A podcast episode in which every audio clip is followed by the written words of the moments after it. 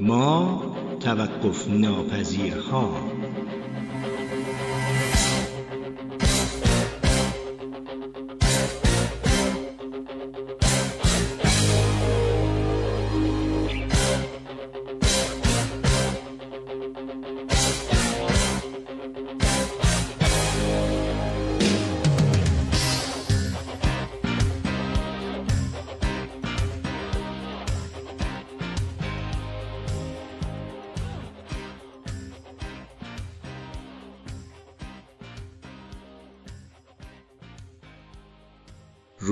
روزهای خوب گذشته.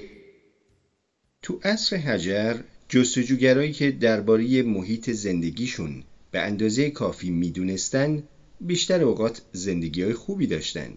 اونا در واقع خیلی کمتر از مردم امروزی کار می‌کردن. باورتون میشه؟ بیاد درباره یه روز از زندگی یک کارگر امروزی که توی یک کارخونه معمولی کار می‌کنه صحبت کنیم.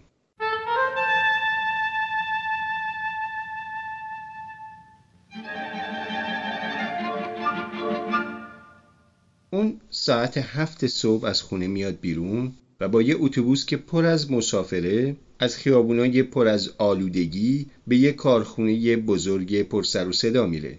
اونجا پشت یه دستگاه ده ساعت کار می‌کنه و یه کارو پشت سر هم انجام میده.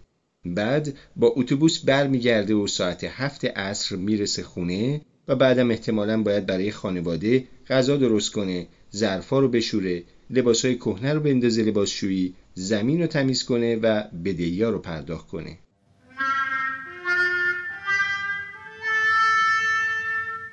بیس هزار سال پیش احتمالا یه جستجوگر ساعت هشت صبح با دوستاش اتراقا رو ترک می‌کرده و به جنگل ها و مراتع نزدیکشون می‌رفته توت میچیده از درختها بالا می‌رفته تا میوه بچینه زمین رو برای برداشت سیفیجات میکنده چند تا ماهی می‌گرفته و گاهی هم از دست ببرا فرار می‌کرده. تا حدودا ظهر که برمیگشته تا نهار درست کنه. همین. این کل روز کاریش بوده. یه جستجوگر خوب معمولا می‌تونسته بعد از سه یا چهار ساعت غذای کافی یه روز خودش و خانوادش رو پیدا کنه و بعد از نهار هیچ ظرفی یا لباسی برای شستن زمینی برای تمیز کردن یا بدهی برای پرداخت کردن نداشته. اون برای سخنچینی، داستان گفتن، بازی کردن با بچه ها و وقت با دوستاش زمان زیادی داشته. البته ببرها گاهی جستجوگرا رو میخوردن یا مارها نیششون می‌زدن ولی خب اونا هم تصادف کردن با ماشین و آلودگی های صنعتی نداشتن. ضمنا جستجوگرا معمولا غذاهای بهتر و متنوعتری از کارگرای کارخونه های امروزی میخوردن و از گرسنگی و بیماری های کمتری هم رنج میبردن. باستانشناسایی که اسکلت های جستجوگرا رو بررسی کردن فهمیدن که اونا خیلی قوی و سالم بودن چون چیزای مختلف زیادی میخوردن.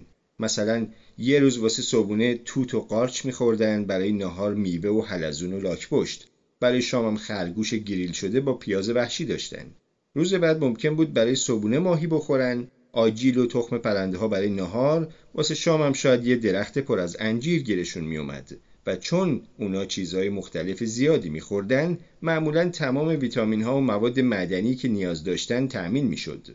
همچنین از اونجایی که اونا به یه غذا وابسته نبودن به ندرت گرسنگی زیادی رو تحمل می‌کردن. وقتی بعدترا مردم به کشاورزی رو آوردن معمولا روی یه نوع محصول تمرکز می‌کردن.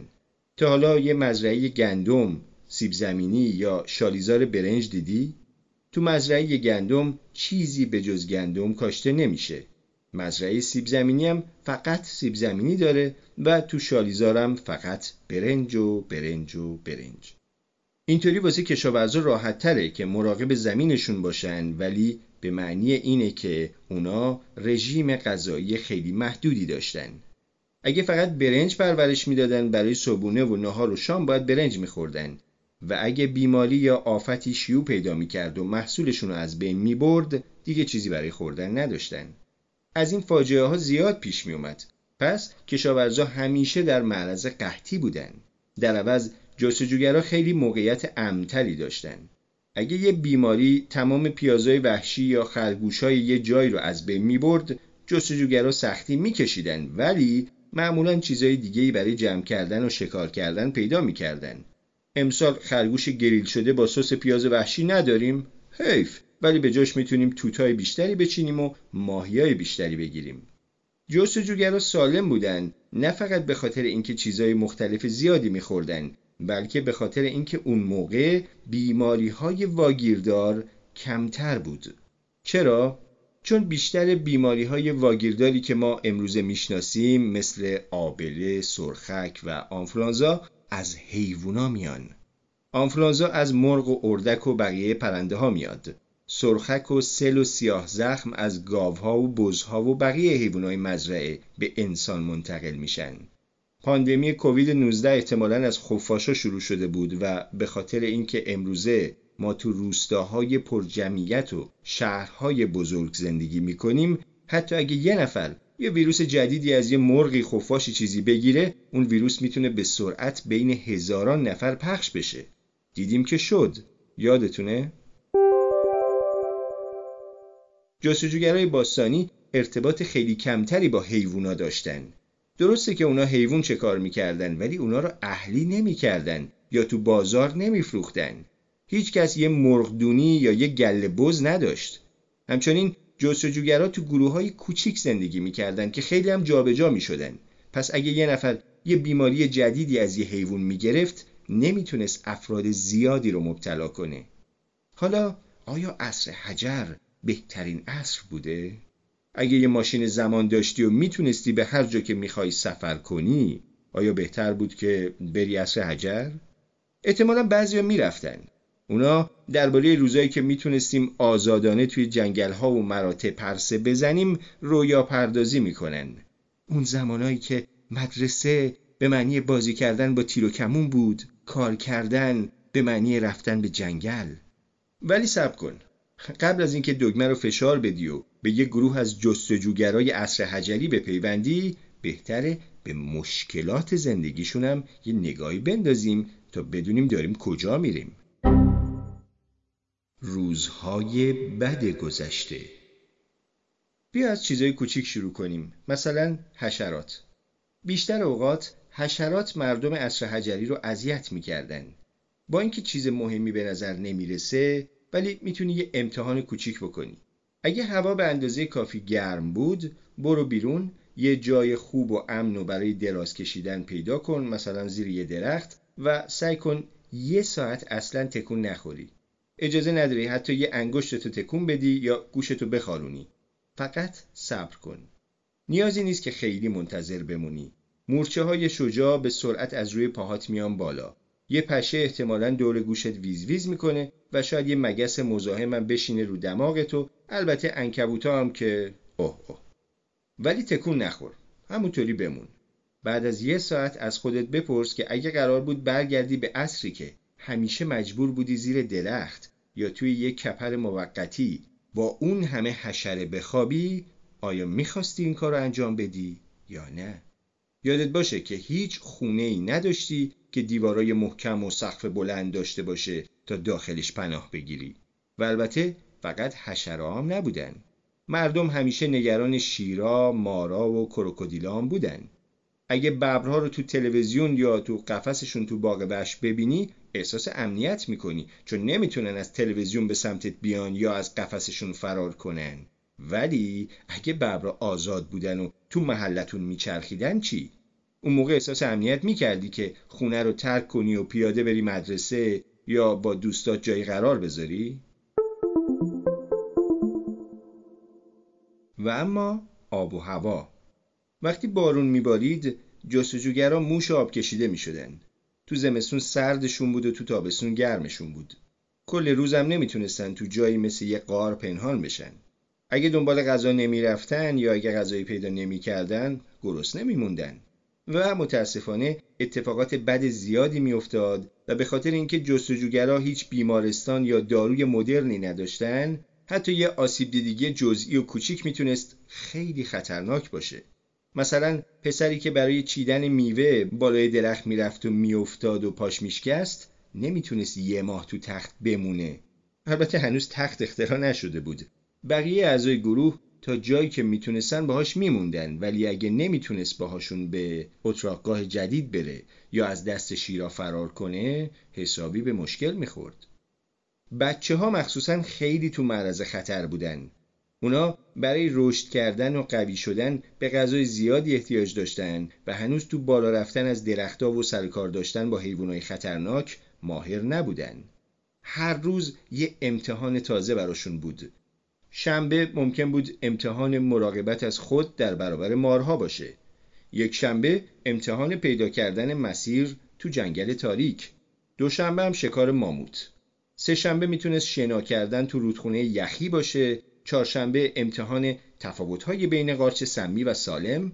تعطیلات آخر هفته هم اصلا وجود نداشت. پنجشنبه امتحان بالا رفتن از درخت و جمعه هم دزدیدن اصل بدون اینکه صدها زنبور نیشت بزنن. اگه یکی از این امتحانا رو خراب می‌کردی فقط نمره بد نمی‌گرفتی. ممکن بود بمیری. حالا می‌بینی که دنیای الان ما اونقدر هم ترسناک نیست.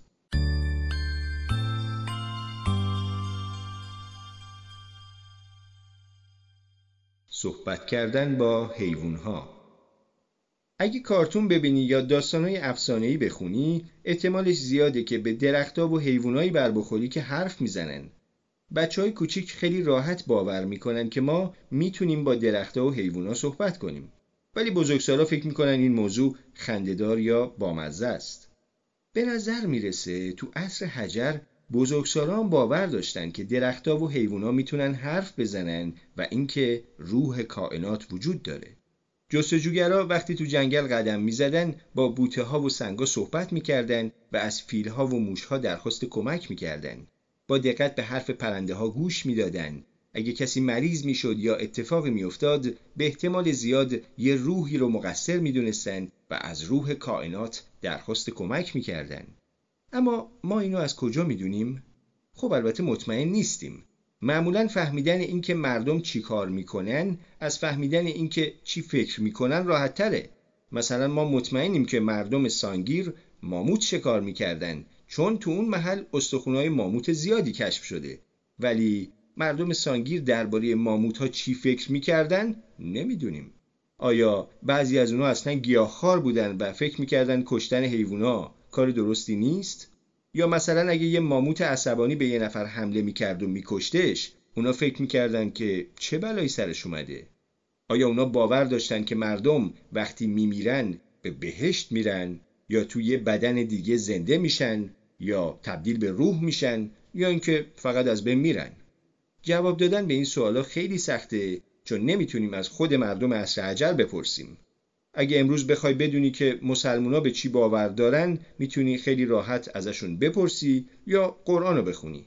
اگه می‌خوای اعتقادات مسیحی ها رو بدونی از یه مسیحی می‌پرسی یا انجیل رو می‌خونی. اگه می‌خوای بدونی هندوها باورشون چیه از یه هندو می‌پرسی یا کتابای ودا رو می‌خونی. مردم عصر حجر مسلمون مسیحی یا هندو نبودن. نمی‌تونستن باشن چون این ادیان فقط سه هزار سال پیش به وجود اومدن. قرآن تقریبا 1500 سال پیش نوشته شده. انجیل حدود 2000 سال پیش و کتابای ودا احتمالاً 2500 سال پیش. مردمی که 20 هزار سال پیش زندگی می‌کردن نه میخوندن نه مینوشتن. پس هیچ کتاب مقدسی از عصر حجر نداریم. ما می‌تونیم نشونه هایی از باورهاشون رو تو قبرها پیدا کنیم. مثل قبرهایی که تو سانگیر بودن یا مجسمه هایی مثل مجسمه مرد کلیشیری اشتادل. یا از نقاشی غارها مثل همونایی که باستانشناسای نوجوان تو غار لاسکو پیدا کردن. جالبه که کلی حیوان تو غار لاسکو نقاشی شده ولی هیچ خدایی نقاشی نشده. حداقل نقاشی نیست که برای ما شبیه به یه خدا باشه. پس شاید به خداهای قدرتمند اعتقادی نداشتن. ولی اون شکارگر خوراکجوهایی که هنوز تو عصر مدرن تو مکانهای دورافتاده دنیا زندگی می‌کنن و یادته؟ یکی از راه های خوب تحقیق درباره باوری که جستجوگرای عصر حجر می‌تونستن داشته باشن اینه که الان با جستجوگرای مدرن حرف بزنیم و مطمئنا خیلی از این جستجوگرا به خدایان قدرتمند اعتقاد ندارن. ولی باور دارن که حیوونا و درختها و سنگا می‌تونن صحبت کنن و اینکه جهان پر از روحه و روح کائنات وجود داره. به همین دلیل دانشمندا به این نتیجه رسیدن که تو جوامع شکارگر خوراکجوی امروزی و عصر حجری هم بزرگسالا هم بچه ها اغلب به این اعتقاد داشتن و دارن که میشه با درختها و حیوونا صحبت کرد. یکی از مثالهای جستجوگرای مدرن مردم نیاکا هستند که تو جنگلای جنوب هند زندگی می‌کنن. وقتی یه نیاکا به یه حیوان خطرناک مثل ببر یا مار یا فیل برمیخوره شاید باش حرف بزنه. تو داری تو جنگل زندگی می‌کنی. منم دارم تو جنگل زندگی می‌کنم. تو اومدی اینجا که غذا پیدا کنی. منم اومدم که ریشه گیاه ها رو در بیارم و قارچ پیدا کنم. من نیومدم که بهت آسیب بزنم پس لطفا منو اذیت نکن. یه روزی یه فیل نر یه نیاکا رو کشت و اسم فیل این بود. فیلی که همیشه تنها راه میره. افرادی از دولت هند اومدن که فیلو بگیرن ولی مردم نیاکا هیچ کمکی بهشون نکردن. اونا توضیح دادن که فیل دلیل خوبی واسه خشونتش داشته. اون یه دوست خیلی صمیمی داشته.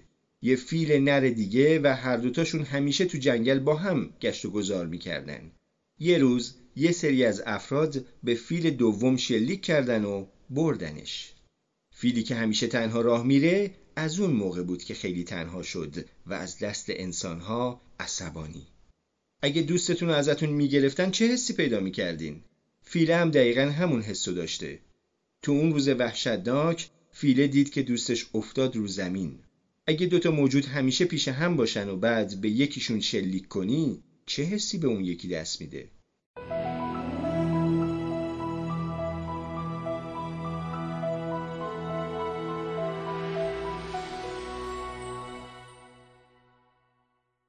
دانشمندا برای مردمی که به حیوانای سخنگو و ارواحی که تو سنگا و رودخونه ها زندگی می‌کنن اعتقاد دارن یک کلمه خاص ابدا کردن. آنیمیست یا جاندار پندار. می‌دونی این کلمه آنیمیست از کجا میاد؟ بله درست حد زدی. از زبان لاتین. تو این زبان کلمه آنیما به معنی روحه. یه روح چیزیه که می‌تونه حس کنه چیزی رو بخواد و درباره احساسات و خواستهاش با بقیه روحها صحبت کنه. برای آنیمیستا کاملا منطقی به نظر میاد که درختها، فیلا، گلا یا سنگا صحبت کنن چون اونا فکر می‌کنن که همه چیز روح داره. مثلا ممکنه آنیمیستا اعتقاد داشته باشن که درخت گردوی بزرگ بالای تپه روح داره از بارون و آفتاب لذت می‌بره و اگه مردم شاخه هاشو برای درست کردن نیزه ببرن عصبانی میشه. وقتی حال درخت خوبه گردوهای زیادی میده و اونا رو با انسانها و سنجابا و کلاغها به اشتراک می‌ذاره. وقتی هم که عصبانیه گردو نمیده و بدتر اینکه مردم رو مریض می‌کنه. اما چجوری این کار رو انجام میده؟ خب روح درخت دوستای زیادی داره چون اجازه میده که روحهای کوچیک بین شاخه‌هاش زندگی کنن. پس اگه یه نفر روح درخت رو عصبانی کنه اونم از بعضی از روحهای کوچیک می‌خواد که برن توی بینی یا دهن اون فرد و از داخل گلوش برن تو شکمش و یه دلپیچه وحشتناک بهش بدن. حالا نه تنها درخت می‌تونه با تمام روحها حرف بزنه بلکه می‌تونه مستقیم با مردمم صحبت کنه و مردمم می‌تونن جوابشو بدن. مردی که درخت رو عصبانی کرد و مریض شد می‌تونه بیاد ازش درخواست بخشش کنه. اگه خوششانس باشه شاید درخت ببخشتش. و از روحهای کوچیک بخواد که از شکمش بیان بیرون. البته که صحبت کردن با درخت راحت نیست. اول باید زبان درخت رو یاد بگیری که زمان و صبر زیادی می‌خواد. همه می‌دونیم که نمیشه تو یه روز زبان چینی یا سوئدی رو یاد گرفت. این هم همینطوره. نمی‌تونی زبان درختها یا قورباغه ها رو تو یه روز یاد بگیری. زبان درختی، سنگی و قورباغه‌ای زبانهای پیچیده ای هستن. این زبونها از کلمات ساخته نشدن. از ترانه ها، صداها، حرکت ها و حتی رویاها ساخته شدن بیشتر مردم امروزی نمی‌تونن با درختها صحبت کنن ولی آنیمیستا میگن که دلیلش حرف نزدن درختها نیست نه. به این دلیله که مردم زبان درختها رو فراموش کردن. بیشتر مردم فکر می‌کنن که ما مهمترین چیز تو جهان هستیم ولی آنیمیستا باور دارن که همه روح ها برابرن. انسان ها از درختها مهمتر نیستن. ماموت ها هم از قورباغه ها مهمتر نیستن. همه تو جهان جایگاهی دارن و هیچ کس قدرت مطلق نداره. آنیمیستا به خدایان هم اهمیت زیادی نمیدن. روحهایی که باشون حرف می‌زنن روحهای کوچیک و محلی هستن. اگه چیزی از درخت گردوی بالای تپه می‌خوای باید با همون درخت صحبت کنی. نه خدای تمام درختها یا خدای بزرگ تو آسمون. و این منطقی به نظر می‌رسه. مثل اینه که تو از خواهرت بخوای از شکلاتش بهت بده. خب باید با خواهرت در مورد صحبت کنی نه با خدای خواهرها. برای آنیمیستا قوانین حاکم بر جهان توسط یک خدای بزرگ دیکته نشده بلکه تمام روحهای جهان بعد از صحبت کردن با همدیگه درباره این قوانین تصمیم گرفتن. انسانها با درختها و گرگها و بقیه ارواح حرف می‌زنن تا تصمیم بگیرن هر کس باید چطور رفتار کنه.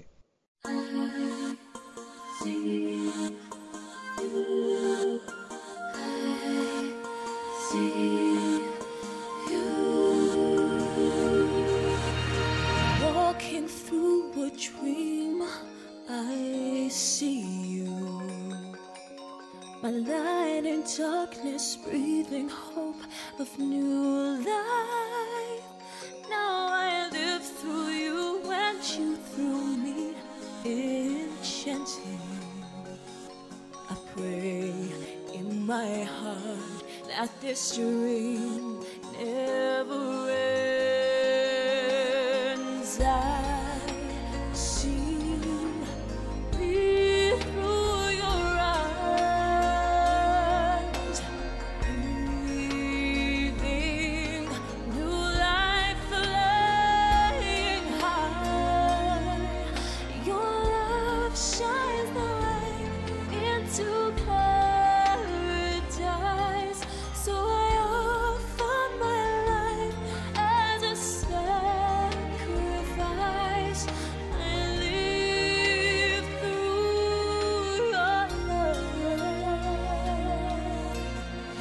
Teach me how to see all that's beautiful. My senses touch your world I've never pictured. Now I give my heart to you. I surrender. I pray in my heart that this world.